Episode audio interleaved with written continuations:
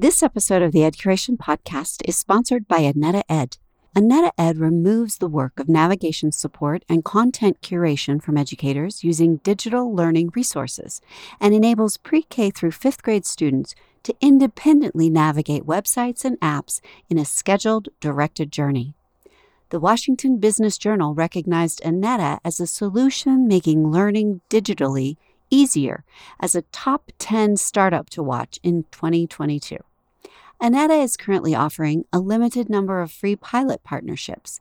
Learn more by searching ANETA at edcuration.com. You're listening to the Ed Curation Podcast. We bring you stories from educational leaders about the instructional movements, resources, tools, and practices that are reshaping learning. This is your host, Christy Hemingway, and our guest today is Dr. David Bain. David has served students in a wide array of educational environments and roles. He was a high school chemistry and physics teacher, and then the principal of a high school of 4,500 students. He moved into district leadership as the K 12 director of curriculum and then spent about 10 years as associate superintendent and chief academic officer in a number of urban and suburban school districts in both Chicago and Northern Illinois. We wanted to speak with him because he has built comprehensive intervention models in the areas of literacy, mathematics, and English learners for several districts. And we knew he could help us and our listeners get smarter about the broad topic of intervention, especially now when the needs of our learners are more pressing and diverse than ever.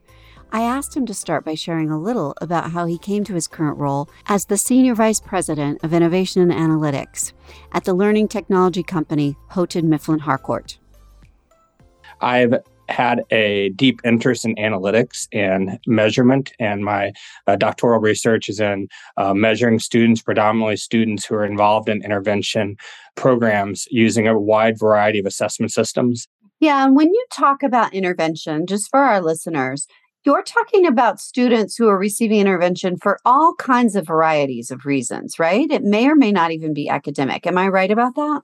That's exactly right. Our our expertise is obviously with academic or curricular based interventions. But when we think about the MTSS models or RTI models that we see implemented across the country, you're absolutely right. There's there's non-academic supports that are included in those structures. It's just not where where we engage with school district leaders. Our focus is, is purely on academic interventions. And and I, I love the question because our understanding of interventions has so fundamentally changed uh, in the last 10 years. We used to think about what would be needed for 5% of our learners or what would be needed for 15% of our learners. And and I think now that with the bringing technologies in the classroom, we can really think about personalized learning pathways for all students and we can we can address very small learning gaps even in high achieving students.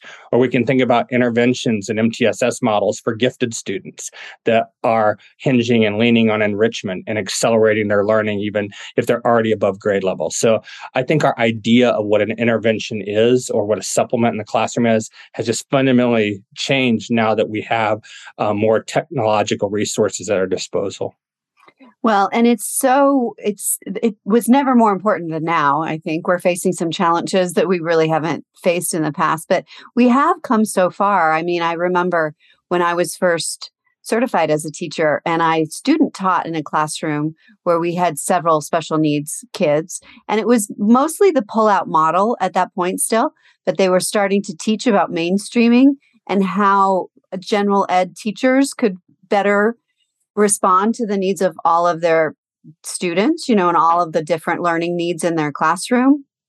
But it was pretty analog.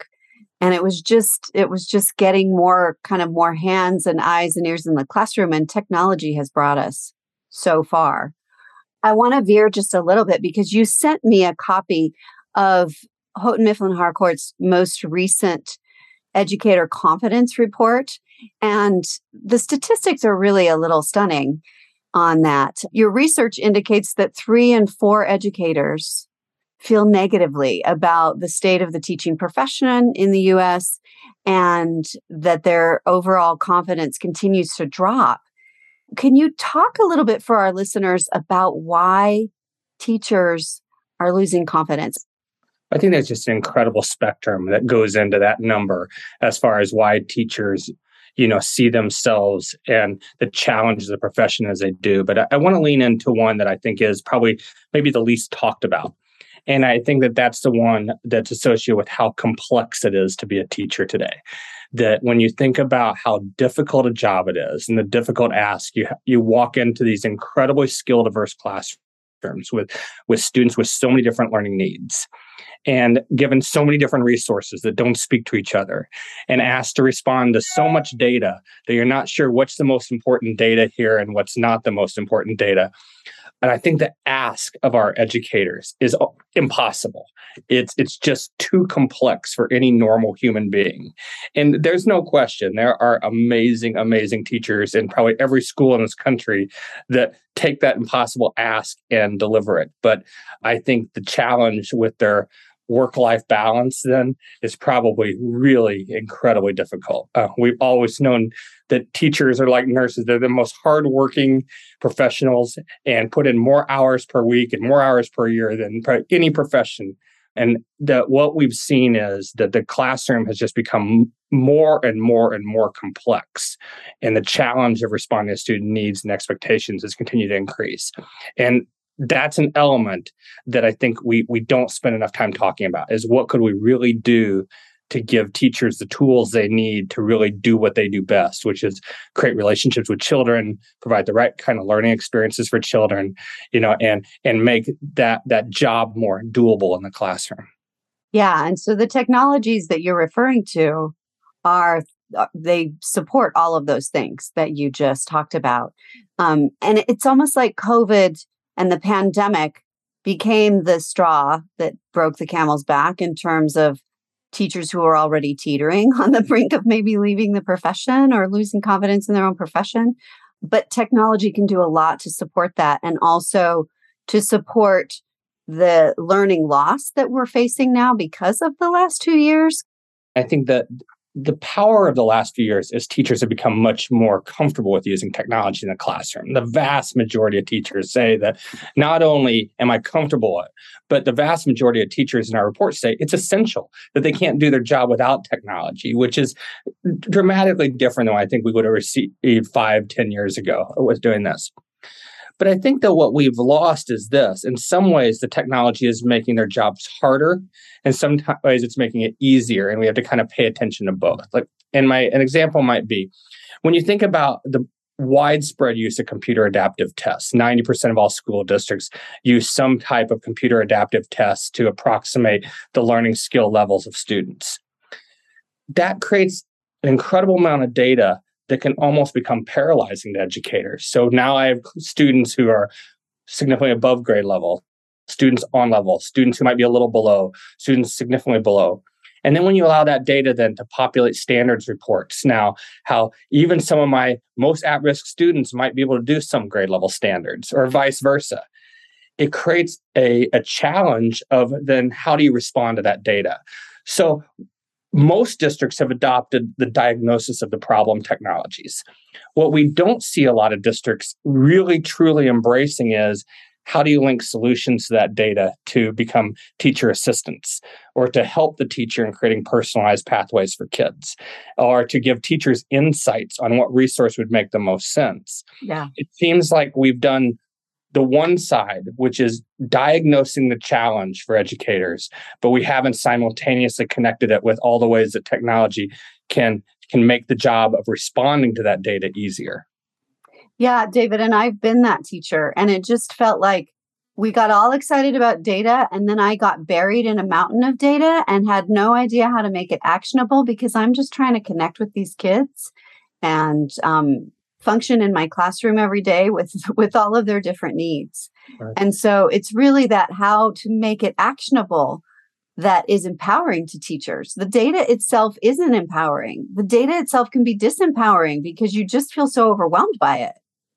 That's right. And we don't want to take away the insights the teacher has because the teacher has incredible insights that's different than that, what the technology has as far as the student's learning needs and and how best the student might acquire that knowledge. And so i think we want to think about the technology augmenting the teacher making the teacher better at what she does naturally but but not taking away or diminishing it all from the teacher. And i think now when we start to think about the, the newest generation of solutions that use ai technologies or machine learning or we start to see recommendation engines even if they're as simple as saying you know based on what we see on this lesson tomorrow here is our recommended groupings based upon what the data tells us. But let's not take away the mouse click from the teacher that says, no, I don't think that that kid should be in that group because of what my eyeballs tell me. Right. So so I think the power is can we can we leverage this technology in a way that gives the teacher new insights, suggests new approaches to to get to the end goal of student learning and personalized learning pathways, but can we do so in a way where the teacher is never threatened by the technology? And and also that we never even unintentionally send the message that the technology would be a better teacher because it wouldn't. So can we how do how do we do that? And and can we do it in ways that don't have kids on screens 24 7 i think that's a real challenge. I think there's two two components to that question. I'd love to tease them apart if you don't mind. Sure yeah. Uh, so i think that what we've seen is a incredible acceleration towards what we call connected solutions, meaning solutions that speak to one another. So if I'm a teacher and I have multiple supplements in my classroom and I have a computer adaptive test and I have a core content, then instead of these things each being isolated, each producing different kinds of reports, none of them ever working together to inform a holistic view of the students. I think we're seeing rapid acceleration to uh, vendors like HMH creating what we're calling connected solutions, where the supplement, the intensive intervention, the core product, the assessments all create a 360 degree of the student view of the student, but also then responds by saying, here are the resources, regardless of the category, that make the most sense for that student. And here's the pathways and the groupings to do that. That's incredibly powerful. And that should be part of learning activities. But I like your other question.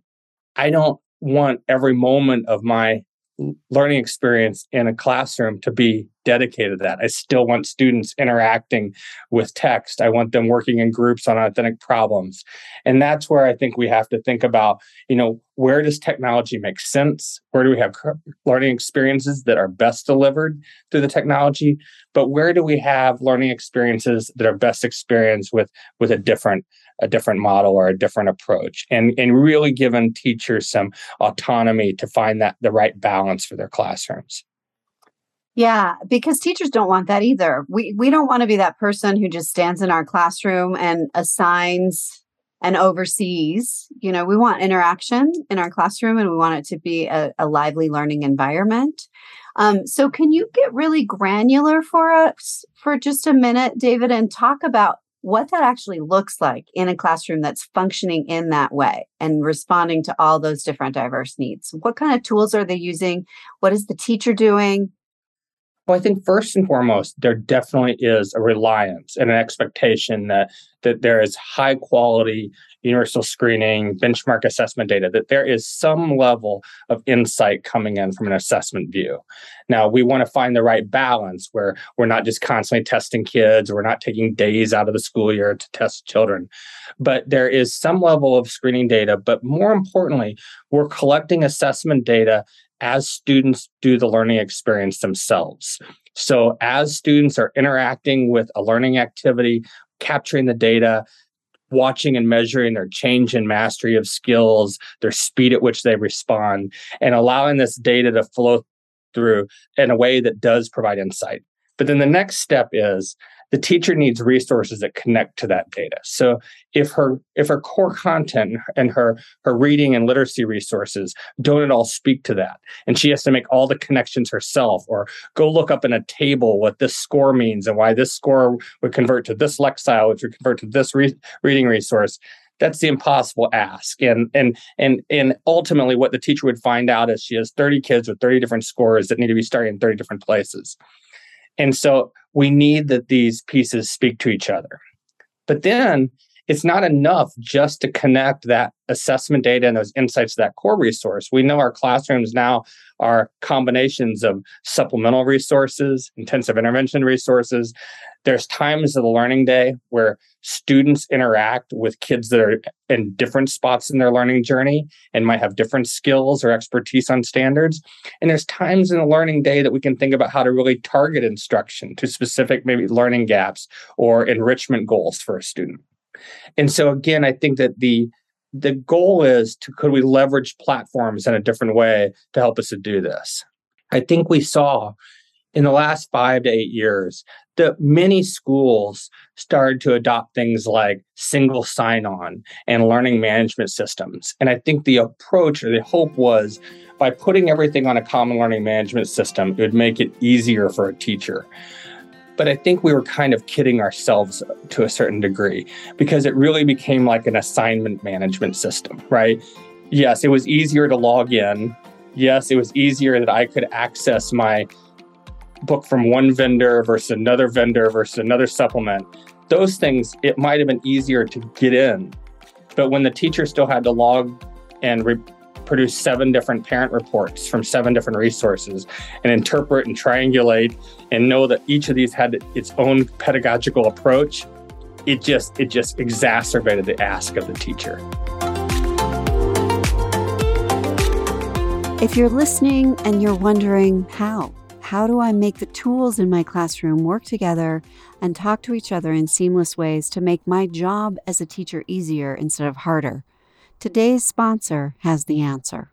This is Dr. Afua Banful, the founder and CEO of AnetaEd.com, and we are proud to sponsor this episode of the Ed Curation podcast. Aneta is the Greek word for easy, and at Aneta Ed, we believe in making it easy for educators to give students differentiated learning experiences and choice to promote student ownership. Aneta removes the work of navigation support and content curation from educators and enables pre K to fifth grade students to independently navigate any collection of links, either in a scheduled directed journey or for anytime access. Aneta closes the last mile between availability of digital learning resources and makes them truly accessible and used in practice. You can find Aneta Ed at edcuration.com. Like Aneta, David's research is also focused on figuring out which resources work best for different populations and how to best deploy those solutions, like finding the right recipe.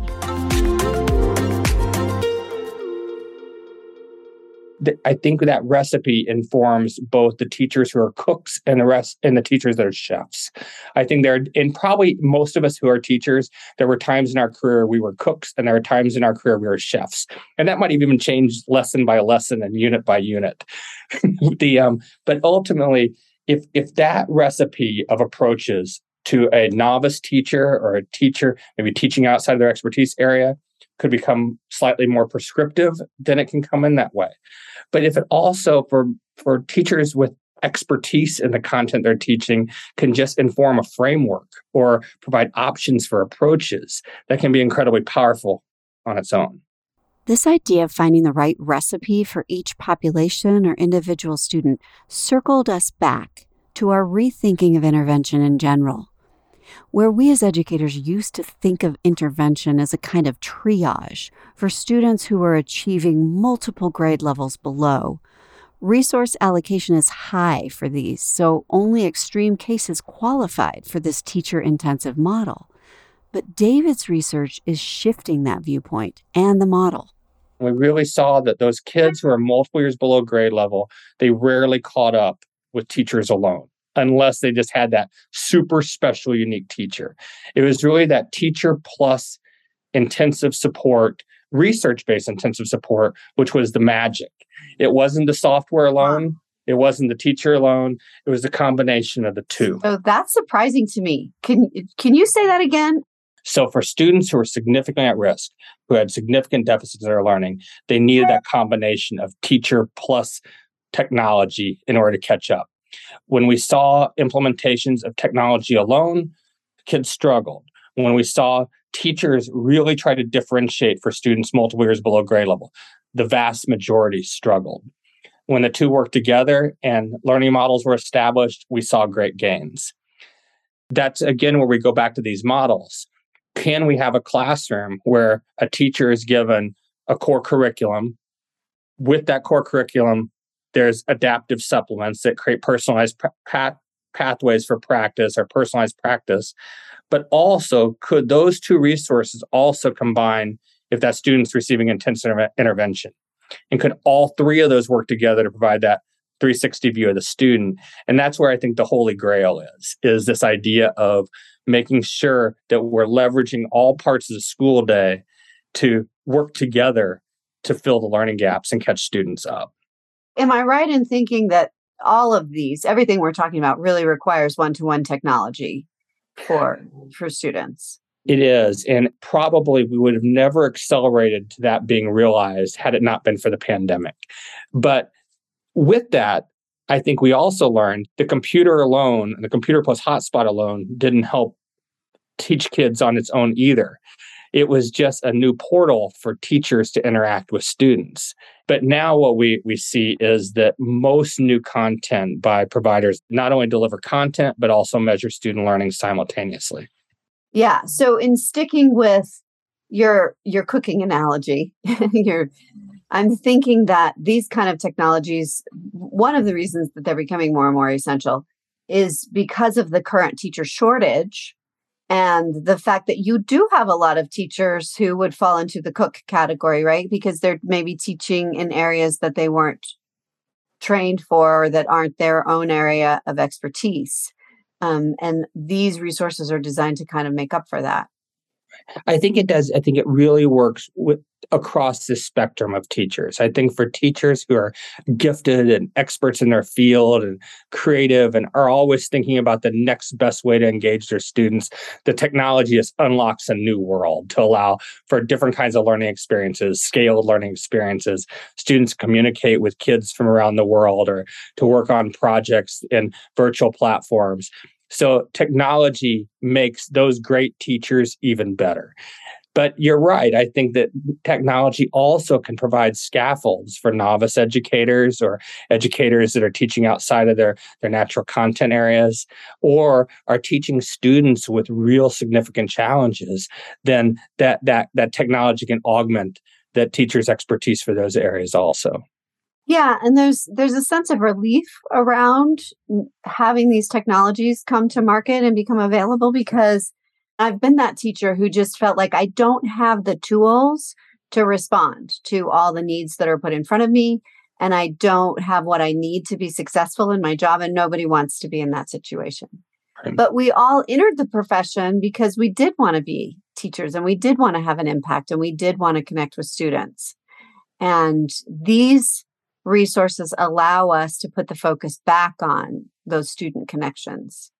I find it very interesting when we look at metadata associated with our programs. It, we always start with this idea of when teachers chose activities, which combination of activities elicited the biggest learning for different different profiles. That's very interesting.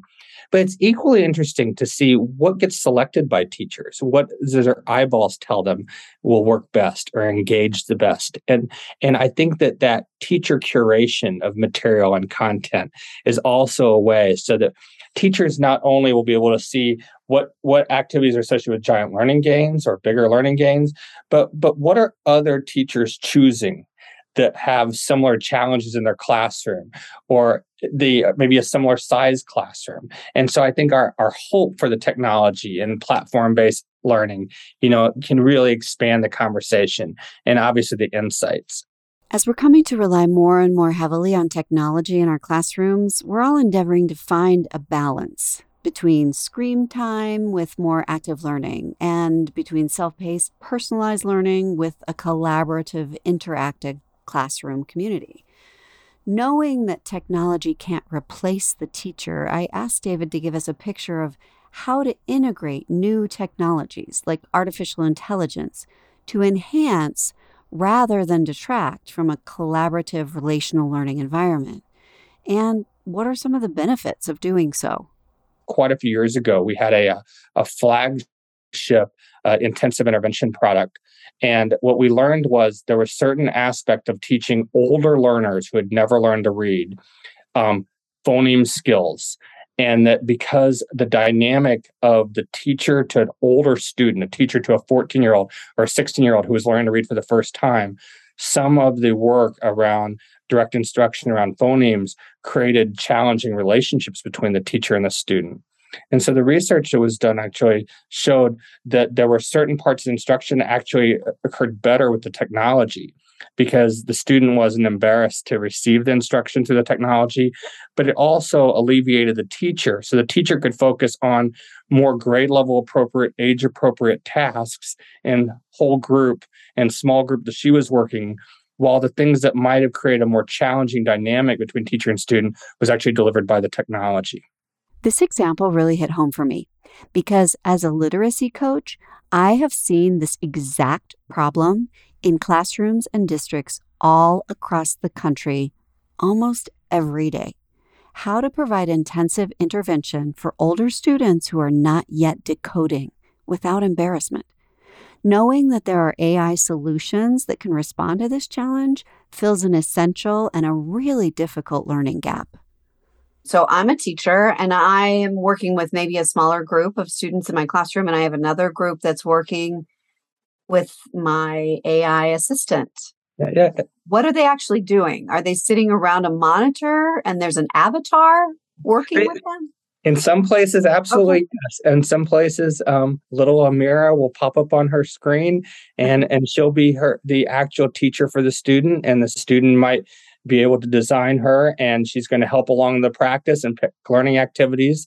And she's going to actually create reports for the teacher about what the student covered, but also how the student progressed on the standards okay. along the way and provide that insight. She also can do some things the teacher may not be able to do, like she actually may serve as a dyslexia screener. Because okay. right then, while the student is working on the learning activities, she's actually screening the student for dyslexia without the student even knowing, and then creates in the practice. And so you're right. There is a time that that there that child would be in a small group would be interacting with a screen, but it'd be a different type of interaction than just logging on to get practice problems. Yeah. Right or just extra reading passages that the that, but now the learning experiences are much more dynamic okay. I'm wondering about the practice of now i'm just indulging my own curiosity at this point but um, i'm wondering about the practice of reading conferences that we've done with our students because i i have an english language arts background um, and it's always a challenge for teachers to get around and conference with all of their readers during their independent reading time and assess their reading levels and you know monitor their track their books and their pages and all of that. That could all be done through an ai tool that you're like what you're talking about. Absolutely and i again i don't think it is ever meant to replace. I think that there's power in a teacher hearing a child read and then having insight in what that child needs absolutely. But wasting hours and hours of instruction time for teachers to do running records or collect DIBELS data to on all of these students you know reading out in the hallway to a stranger or substitute teachers. I know all the awful things i did as an administrator to try we to we didn't have any data. other tools. That that's right. what we had. We did the best with what we had david. That, that's exactly right. But now but now we could take that burden and and what allows that to that to do is it allows the teacher to reallocate that time that she spent collecting all those uh, reading records. Now she can do instruction. She can actually teach. And so i think that that's a perfect example of of how technology makes the teacher's job more efficient, more powerful, and probably the data itself is more accurate in the vast majority of cases. And also it's more consistent data to compare classroom to classroom or district to district to really think about what students need. So, give um, the teachers listening a little bit of advice. Give them a few tips on how to best integrate intervention tools into their general ed classrooms? I would ask questions of my principals, my assistant superintendents, and anyone that listens is if um, I'm asked to test, ask how that test data should connect to my content. You know, what's the hope, right?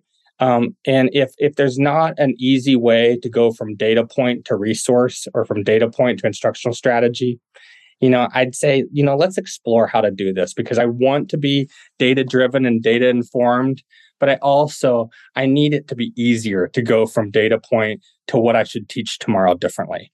Because otherwise it's just taking time out of my classroom. And I think that's first and foremost. And then when I think about then the amount of resources that are going into classrooms, we we see an incredible growth of supplemental products that are going into schools. I would ask questions of, you know, how do you see these things working together?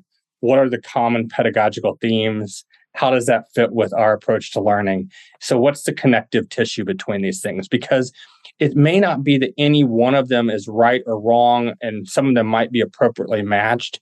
It could just be their approaches are so fundamentally different that it's it's impossible to pull off in the classroom. I think that it's fair. And lastly, we know that there are there's so many asks of a teacher, but there's only a few professional development times and there's only a few institute days along the way. So I'd ask questions about how can the same technology be leveraged as part of my own professional learning? How can I create my own teacher learning pathways and interact with other teachers? And again, the, the good platforms that are there that are bringing these same technologies together are also creating these same sort of, of teacher connection and teacher learning pathways and ongoing coaching. So instead of my two institute days in August before I start school, and then I I just have to go swim for the next 180 days. You know, maybe I can get just in time PD right when I have to differentiate a lesson in a new way, or I have to deliver an instructional approach I've never done before. And so, really, truly integrating professional training into my learning platform. And I think it's yeah. absolutely appropriate for teachers to ask for that. It is, and and it's important that it be much more real time than it has been he has to strike the right balance between what's important globally to learn and what I really need to know personally. And I may that may be different learning pathway for me than the teacher next door or down the hall. Just like we we can't ever discount the teacher's eyeballs on the students, we can't discount the teacher's eyeballs on themselves and what they need in order to enhance their practice. Yeah, and that's very validating. So thank you for saying that. My takeaways, I feel like at this point are we need to start thinking differently about intervention from something that addresses the needs of our struggling learners to just a more personalized approach to all of our learners when we use that word intervention. And I don't know if you're familiar with Curriculum HQ or the Collaborative for Student Success, but they're doing a lot of work around get, making sure that high quality instructional materials get into all schools.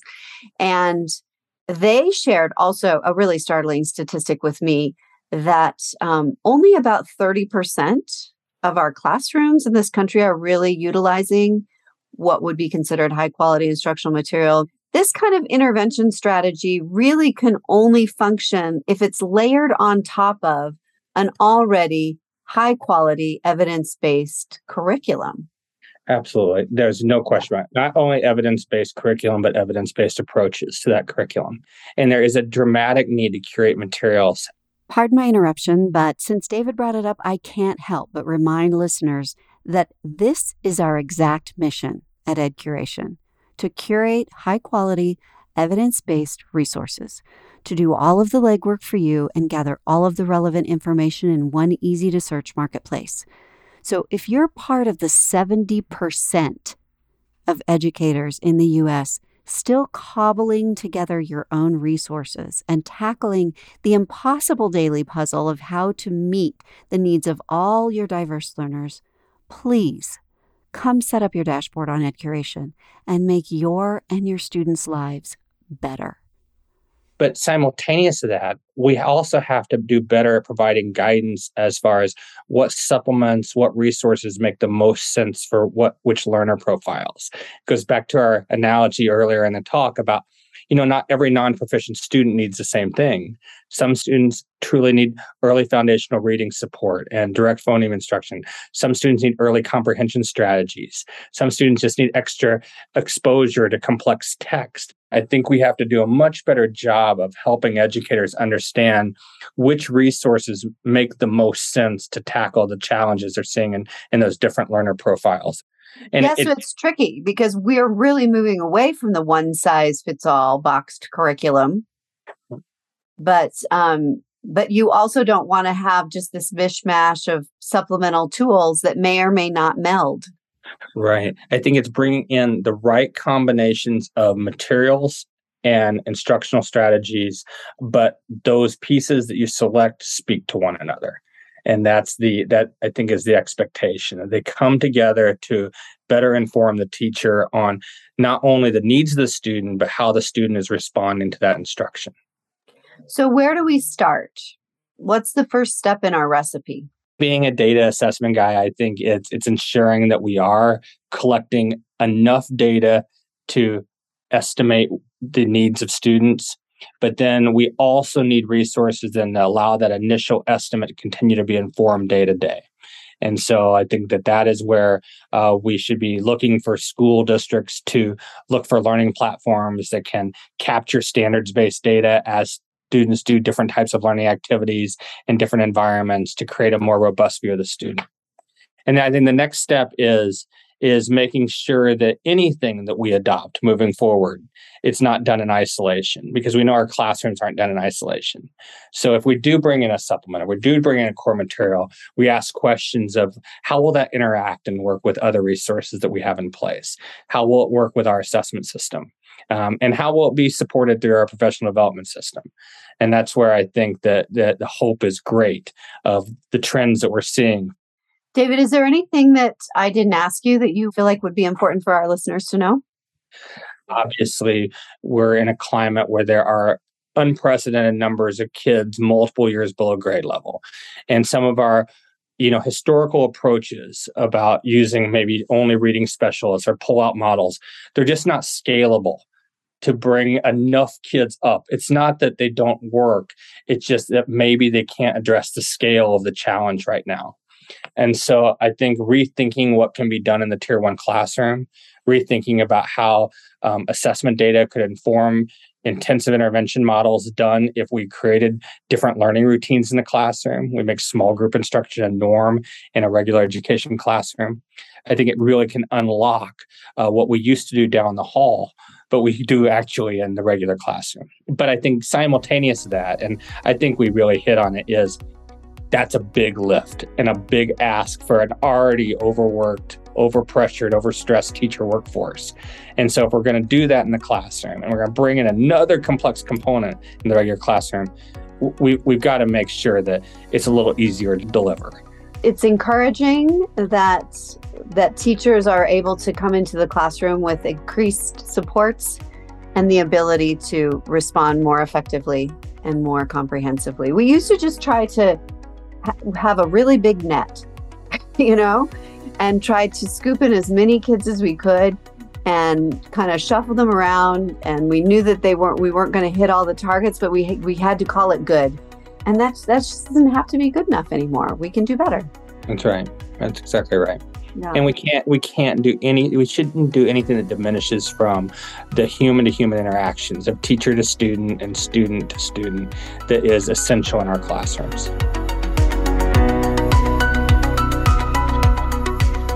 You'll find David Bain along with the resources from Houghton Mifflin Harcourt and the research referenced in this episode in the episode notes. You'll also find today's sponsor, Anetta Ed, the amazing resource that enables pre K through fifth grade students to independently navigate websites and apps in a cohesive, personalized journey. All the things David and I were just talking about. Site manager for Good Projects Learning, Jalila Wiggleston, says the students are able to pick what they want to do, and even though they are learning, they love it. And I don't have to run around signing them all in. You can learn more about Anetta Ed at EdCuration. Simply click the Connect to Vendor button and learn about their pilot opportunities. Thanks for joining us today. We hope you'll tune in again next week to reshape learning with the EdCuration podcast.